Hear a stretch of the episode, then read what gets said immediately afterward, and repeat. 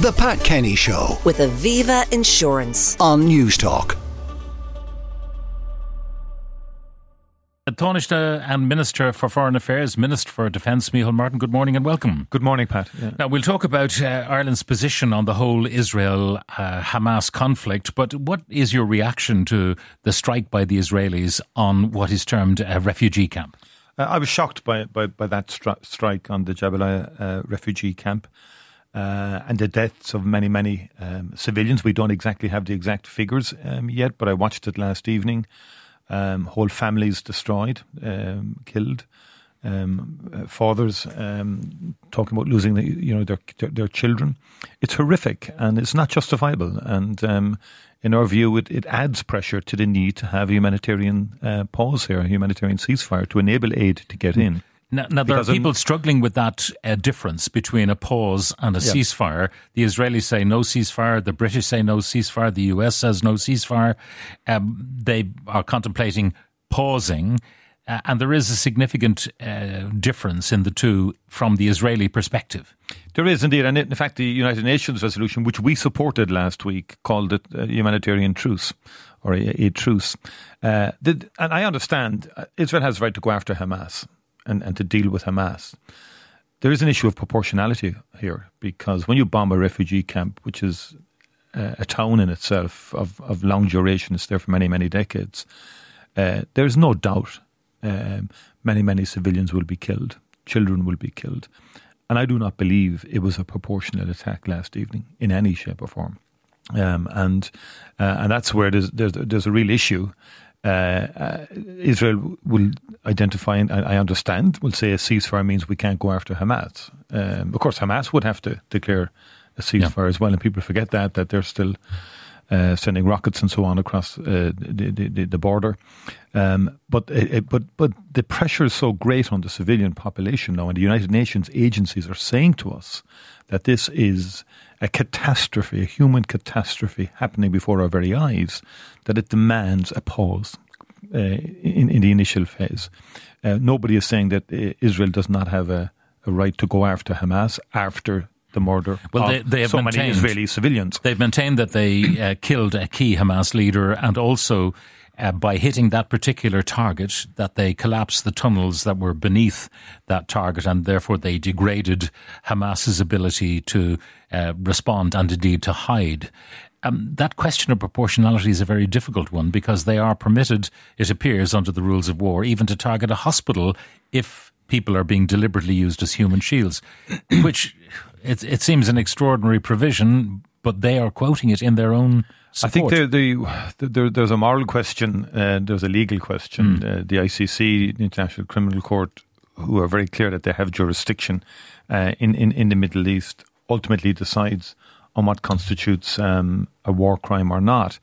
But in my view, the I mean, what, what, what is Israel saying? That if we take out a commander of Hamas uh, and some underground tunnels, that that's worth how many hundred lives? Is that the moral question that's been put before us? I'm very clear on what side I'm on in that that you cannot knowingly take out uh, hundreds of civilians who are not Hamas uh, because of the cowardly um, and unacceptable and illegal use of, of, of, of civilians as human shields. I mean, is, Israel is a state; it's it's, it's a democratic state. Uh, we have we we do expect higher standards from states as opposed to non-state actors generally. Uh, the, the rules of war apply to both state and non-state actors, uh, and by any yardstick, if you watch the scenes uh, at the refugee camp last evening uh, where mothers and fathers um, were, were emerging. Um, one man saying, "All my children are dead. All my children are dead." Um, it's horrific, um, and there has to be proportionality applied here from t- through a moral lens. Um, opinion used to be pretty divided in Israel uh, about the conduct of the Netanyahu government, but what happened uh, earlier with the incursion by Hamas, they lost in the process, it seems, a thousand of their um, volunteers, uh, many of whom were prepared to die for the, the, the cause. But in Israel, uh, where the equivalent to happen here by comparison of populations, we would have lost 800 Irish people on the day. We would have lost maybe 150 people at Electric Picnic, if you put it in that way. Absolutely, yeah. And that helps to understand perhaps the anger that has unified Israel and how perhaps normally moral people overlook what their government is doing. I fully understand that point, and I was very clear at the beginning uh, of all of this to identify that and to reflect on that. That this is the, the Hamas attack. Not only was it barbaric, but the scale of it in the context per capita of, of Israel was huge. I, I, think someone at a European Council meeting said it, it was equivalent to ten thousand French people. Yeah being killed. 50,000 um, Americans. Yeah, so that is enormous. And we've got to understand that. And uh, there have been times when that hasn't been understood. Um, and uh, in all of the talks I've had with various foreign ministers in the region, um, you know, they, they do understand that. Uh, but and for us who are some distance from it, uh, we obviously want to move to a more rational, strategic approach as to how to deal with this. Whereas if you are living in Israel, you are very, very angry with what has happened because the deeds were quite uh, barbaric in terms of how people were killed and children and, and, and, and so forth and uh, elderly uh, people. Um, and these were all civilians going about their, their normal lives. Uh, and and uh, so we can't underestimate the impact on the Israeli psyche. And that is leading to what is uh, a, a, very, very strong military incursion into Gaza and bombardment of Gaza. But then um, what, what, what emerges from that then is the enormous suffering of, of Gazans. Does Ireland have any ro- role to play on its own? I mean, we have a history ourselves of you know, armed insurrection at various points throughout our history. We have the provisional IRA terrorism campaign that went on, uh, and on the other side also, and uh, of course, British Army uh, collusion and security force collusion. We've had all of that in our history. Is there anything about us that can act in as honest brokers uh, be helpful, or would uh, we be better off speaking with the, the voice of the EU? I think we we work within the European Union. We speak independently. Uh, so, for example, at the United Nations resolution, Europe didn't vote as a bloc, and there were about eight EU member states who supported the resolution. The key component of that resolution was to seek a humanitarian truce um, to allow aid to, to get in. Uh, and um, so that's one aspect of Ireland's, and we work with, within the European Union to bring others to our viewpoint, uh, which is that in any conflict like this, a military solution on its own is not going to suffice. That there has to be a, a multi-dimensional approach to this. There has to be a political track. There has to be a humanitarian track. Um, and there has to be talks at some stage. Uh, because one fears now that what's happening in Gaza will create new generations of, of radicalism and hardline. And we saw that in the early 1970s in, in, in Ireland. So we, even if they eliminate Hamas, there'll be a Hamas too, or provisional Hamas, that, that or would, that would be whatever. my sense, yeah. And that uh, you know, given the suffering that's now that people are now enduring in Gaza, um, that that's very much a possibility, uh, if not a likelihood. Speaking um, to Duncan Bullivant this morning, uh, he was saying that the Israeli tactic is to basically exhaust the arsenal of Hamas. You know, they'll have exhausted all their rockets that they've pegged into Israel um, their ammunition will be either destroyed or uh, yep. inaccessible to them. And that's what they're after. And that's why they don't want a ceasefire yet. They haven't reached that point. I think that's a fair assessment, and I think the, the, the, there's no doubt that there will be um, a military impact here on Hamas, and, and that Hamas's capacity, I think, will be severely dented um, as a result of of, of, of this. Um, that would be my understanding. I'm not a military expert, um, uh, but the but ultimately, where does all this lead to? Uh, and I think fundamentally, it has to lead uh, to a political track where there's once and for all a determined um, attempt to try and resolve the mm. fundamentals of creating a Palestinian state that lives in harmony alongside uh, the state of Israel. Can you see that uh, coming about with Netanyahu as prime minister? I don't see it coming about in the short term, regrettably. Um, and um, although I do sense internationally um, a collective view that we cannot let things continue in the aftermath of this, as was happening before um, uh, this. And there was a sense that the two state solution had run into the sand, so to speak. It wasn't going anywhere. And meanwhile, you had the settlements in the West Bank. Um, and that was getting more extreme. Um, and uh, again, there was greater degree of displacement of Palestinians on the West Bank, and all of that was uh, really, if you like, r- making the whole idea of a two-state solution somewhat uh, non-viable. Yeah. Um, and I think we need to re- restore that to some degree. Yeah. But in, in, in in the meantime, I think what we have to focus on is the humanitarian plight yeah. of, of those living in Gaza. It's right very now. hard to see the geographic outlines of a two-state uh, solution, very given hard. the Strip is here and the West Bank's over there, and there is no link. There's no. Yeah, I, have just come back from there. I was, I was, out there for about four days before this outbreak. It was quite depressing leaving there um, because the situation was clearly becoming worse. The Palestinian Authority did not have the same authority, perhaps, as it once had within the West Bank itself, um, and um, so so the situation is not good. You know, in terms of trying to create something out of this uh, that that would be uh, strong and viable ultimately. Um, but we, we, we, we have to try and we have to focus on uh, dialogue on a political track, and also to bring forward the voices of moderation within within the Palestinian uh, uh, political world, because I think to a certain extent policies were undermining uh, the Palestinian Authority and, and, and moderation within Palestinians, which allowed uh, extremists like Hamas come to the fore and do their bloody deeds, which have now plunged uh, the whole situation into an, into an appalling, catastrophic mm. situation for, for Gazans and for people more generally across the Middle East. And then there's the regional potential of escalation. Mm. And our troops are um, working there, serving there in the region, and they will be replaced as normal. There's no uh, holding back. There will be, yeah. Uh, I mean, we're part of a wider U- UNIFIL operation with thousands of troops from countries all over the world who are present in Lebanon. It's led by a Spanish force commander at the moment, and Spain and Italy have strong contingents as well. Um, with Ireland from from a EU perspective, and we're with a Polish contingent uh, in Irish Palbat. So uh, I reviewed uh, troops yesterday who will be uh, moving out to replace those uh, who are already there. Our job is to keep the peace. Our job is to look after civilians in the event of any uh, increased escalation. But we are committed um, to the UNIFIL operation. I mean, that's what we're there for. If the going gets tough, we're not going to get going out of there. We're going to stay. Yeah, that, that's that's that is it. I mean, uh, and obviously we work with UNIFIL and the United Nations um, in this respect. We've been here before in terms of the 70s and in terms of the early 2000s. Uh, when there was um, war going on and so forth. So it's, it's, something we don't want to see, of course. And uh, we're working, and again, part of the conversations I've been having and there's general consensus that everything must be done to try and avoid regional escalation in Lebanon or elsewhere. Now, politics continues at home, and you've got the Ard Fheis coming up at the weekend. Um, the agenda, I mean, you're coming one way or the other towards the end of this uh, uh term of government. You know, early 2025 might be the deadline, who knows. Um, you know, the problems of housing and health were the problems that you came into the government with. they still remain. You can use the pandemic as a kind of a, an excuse, but at the same time, if you sorted out childcare, health, housing, you'd be home free.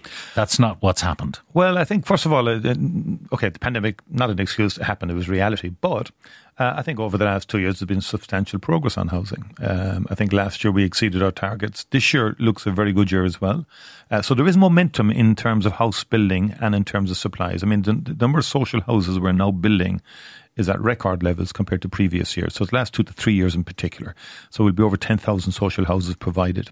Um, and then we're up to 30,000 houses uh, will be completed. The, the, at the end of quarter three of this year, we're looking at the highest numbers uh, since the the, the, the, the 2008 2009 yeah. period and so, so, so on. So housing the if, supply if is you, coming. If you hadn't had the interruption, you might have. Uh, I think we'd been more. a better we'd have been in yeah. a better position without COVID. The two lockdowns yeah. and COVID certainly hit it.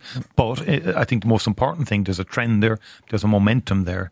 Uh, which I, mm. which we have to continue. When we talk about houses, we're not really talking about houses. We're talking about apartments and houses. Um, Both, many of the people they'll be living in their home for life, which will be an apartment rather than a house.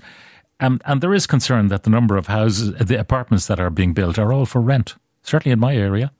All the blocks, block after block, hundreds and hundreds of apartments, and they're all going to be rented.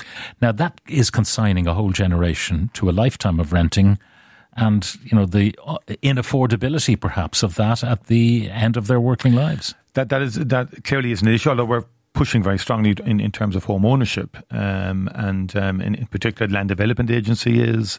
Uh, we reduced the costs during the year in terms of the development levies and and, and, and, yeah. and other costs. But developers have seen get, the income. To try and give greater viability. Saying, why should we sell these things when we get two and a half grand a month for life? This is our pension fund. Well, many of them were saying to us that the, the building of apartments wasn't viable for quite some time. They're still actually. doing it in um, spades. and um, but not to the degree actually that we would like more apartments and we'd like more housing. We need higher supply on both fronts. It's not one against the other.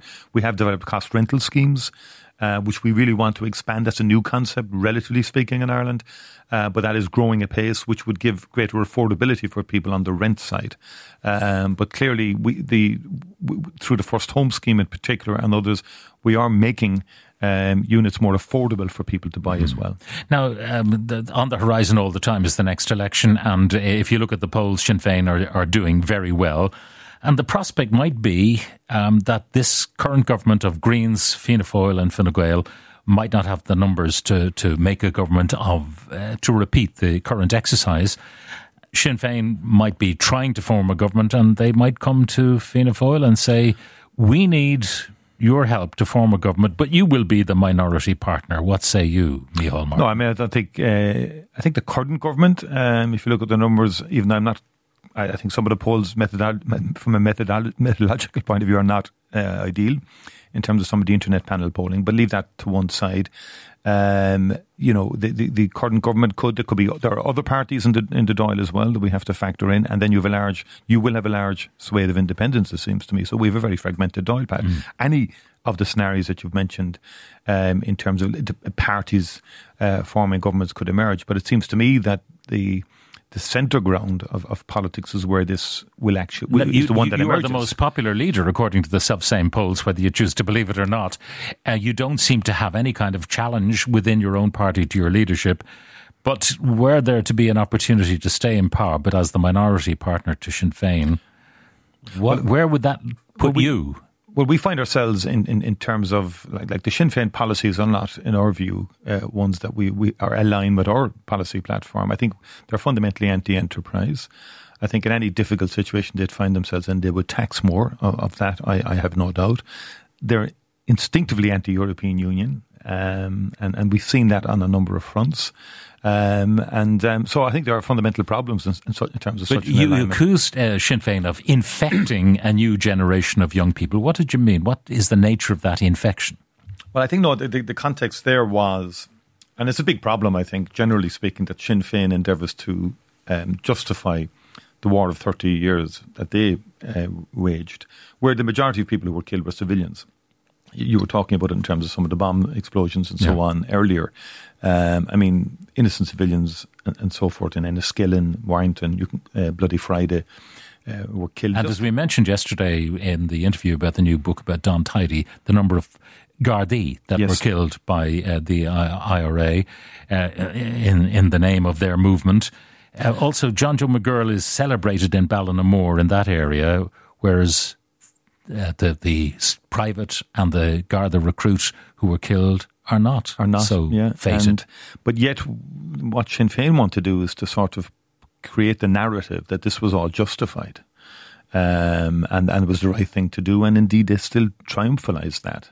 That's a fundamental moral problem, and I think we, we have an obligation, as we evolve in, as a maturer society, uh, to really talk about in a more objective, impartial way about taking the gun out of Irish politics and saying it's not a good idea to But, but pursue you see, political that they will throw back at you that uh, your own party walked out of the Dáil uh, and did not re- return until De Valera got himself uh, elected.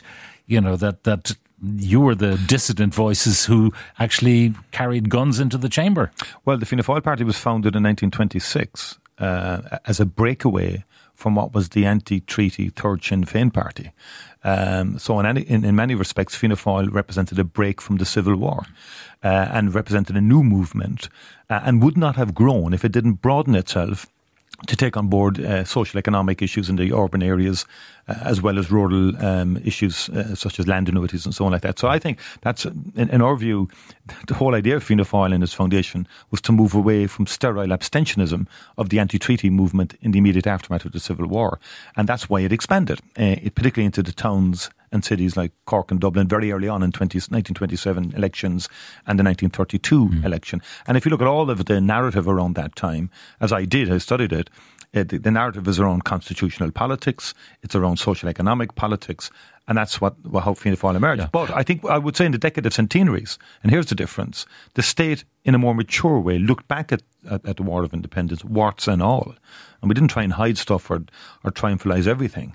And I think it was a far more mature. Scholarship has emerged through the decade of centenaries. But what did Sinn Féin do?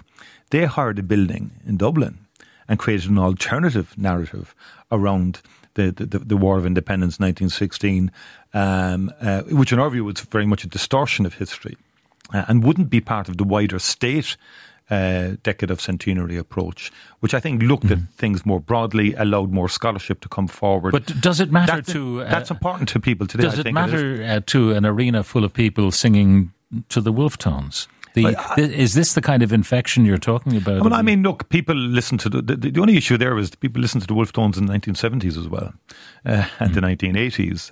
One would have thought we'd moved on from that. Uh, and that's my point. We should fight to move on from that uh, and not wallow in that, uh, which is a, a cul-de-sac that really we shouldn't go down again. Uh, um, because I think too many people suffered on, on the island. You know, and we also have to reconcile uh, with people from a different tradition on this island, and that should be the focus. And you don't reconcile with other traditions if you keep poking them and keep insulting them. Such was the sensitivity of our own civil war. I remember when I was at school many years ago, uh, our history, Irish history, stopped at 1916 because the, the narrative was kind of simple. Didn't get to the, the oh. Civil War uh, really because that was too still uh, too divisive. But what should be taught in our schools? I mean, you uh, said uh, about a recent documentary about the murder of Thomas Niedermayer um, that it was sobering, and we talked about it yesterday. How his wife took her own life, yes, two daughters took their own lives, and another member of the family on foot of what had happened to Thomas Niedermayer at the hands of the Provos. Yeah, I think we, we, we should those stories should be told more because they tell people and young people in particular, violence is not glorious violence and trauma leaves terrible impacts on families and on people. Um, and I think what we should also look for good examples. I mean, I was at the commemoration of Noel Lemass recently. Now, he had a horrible death during the Civil War. His brother Sean Lemass went on to become a leader and a modern leader of Ireland. And he was asked for his views on that. And he simply said, terrible things were done on both sides. We need to move on. And we that's the kind of approach we need. I, I met the, the Fuller family who were one of their family was a surviving member of the Ballyseedy atrocity during the Civil War. It was very interesting. He never told his kids, or he never wanted about it, and he never wanted to create in them a new generation of hate and and sort of bitterness. And he was determined that his family would move on from that atrocity. And that's the, the spirit we need. But we also need to explain to people that violence creates unbelievable trauma it's not something that should be glorified mm. or triumphalized. And the more you read in history and the more you go through biographies of individuals, you see as their lives evolve post conflict, many of them had terrible lives. Many emigrated to America on both sides of the Civil War, um, had terrible lives, not good lives, and they were uh, in many ways ostracized from this, the new state. So it's not glorious, is my point. Mm. Finally, uh, you're heading to China. Uh, what's your mission? Well, obviously, we, we have strong relationships with China um, in terms of economic and social relationships and have had over the last 30 years. Um, and um, there's a lot of anti-China sentiment around. I think there's a new era in terms of how relationships with China is developing, particularly between the European Union um, and, and, and China, for example, uh, the United States and, and China. Um, I would have given a speech at the Irish Academy last year, setting out the Irish framework within which we think the relationship should be developed and it, it, it, revolves around what we call de-risking as opposed to decoupling. So we want to maintain our, our economic, cultural, and social mm. links. And what are the risks? Nurture those. But I think we have to be clear-eyed um, in terms of potential uh, technological issues, in terms of uh, the, the, penetration of technology. We need to uh, assess that. Um, and, and, in terms of its impacts on our own industry and so on, and and and and and, and, and um, other aspects. So, uh, and also then we have strong commitment to human rights, um, and we shouldn't be afraid in, in raising those issues. You will be raising those in China. Yeah, we will. Yeah, uh, mm. and um, no, I have met with um, Chinese foreign minister in, in Munich last year, and we had uh, a good, robust conversation about a range of issues. Ukraine, for example, the war in Ukraine, to give the European perspective on that, uh, and also, you know, ministers have been renewing their engagement. Uh, Eamon Ryan mm. met recently with his counterpart in China, and they had very good discussions on climate and and how to globally I mean, work China, together in terms of COP twenty eight. China so is flexing economic muscles all over the place in Australia, in Africa, but do you think that China should flex its political muscles a bit more and get involved in Israel, for example, in Ukraine? I think China is a very powerful country globally. We, we believe at the United Nations it has a very significant role to play. Um, we would be pushing China, for example, in respect of the war in Ukraine, um, where um, you know it has influence over Russia. It has exercised that in the context of nuclear restraint, for example, um, and would appear to have put down uh, clear benchmarks in terms of uh, the limits to which that uh, um, conflict should be pursued. Um, but we would equally say to China that it, it must strongly assert and, and, support the territorial integrity of Ukraine. Um, and um, so, obviously, that, that, those are conversations we, we will have. Um, it is a global player, of that there is no doubt. Its economic strength is such and scale that it, it, impacts on the wider world. There's no getting away from that. Mm.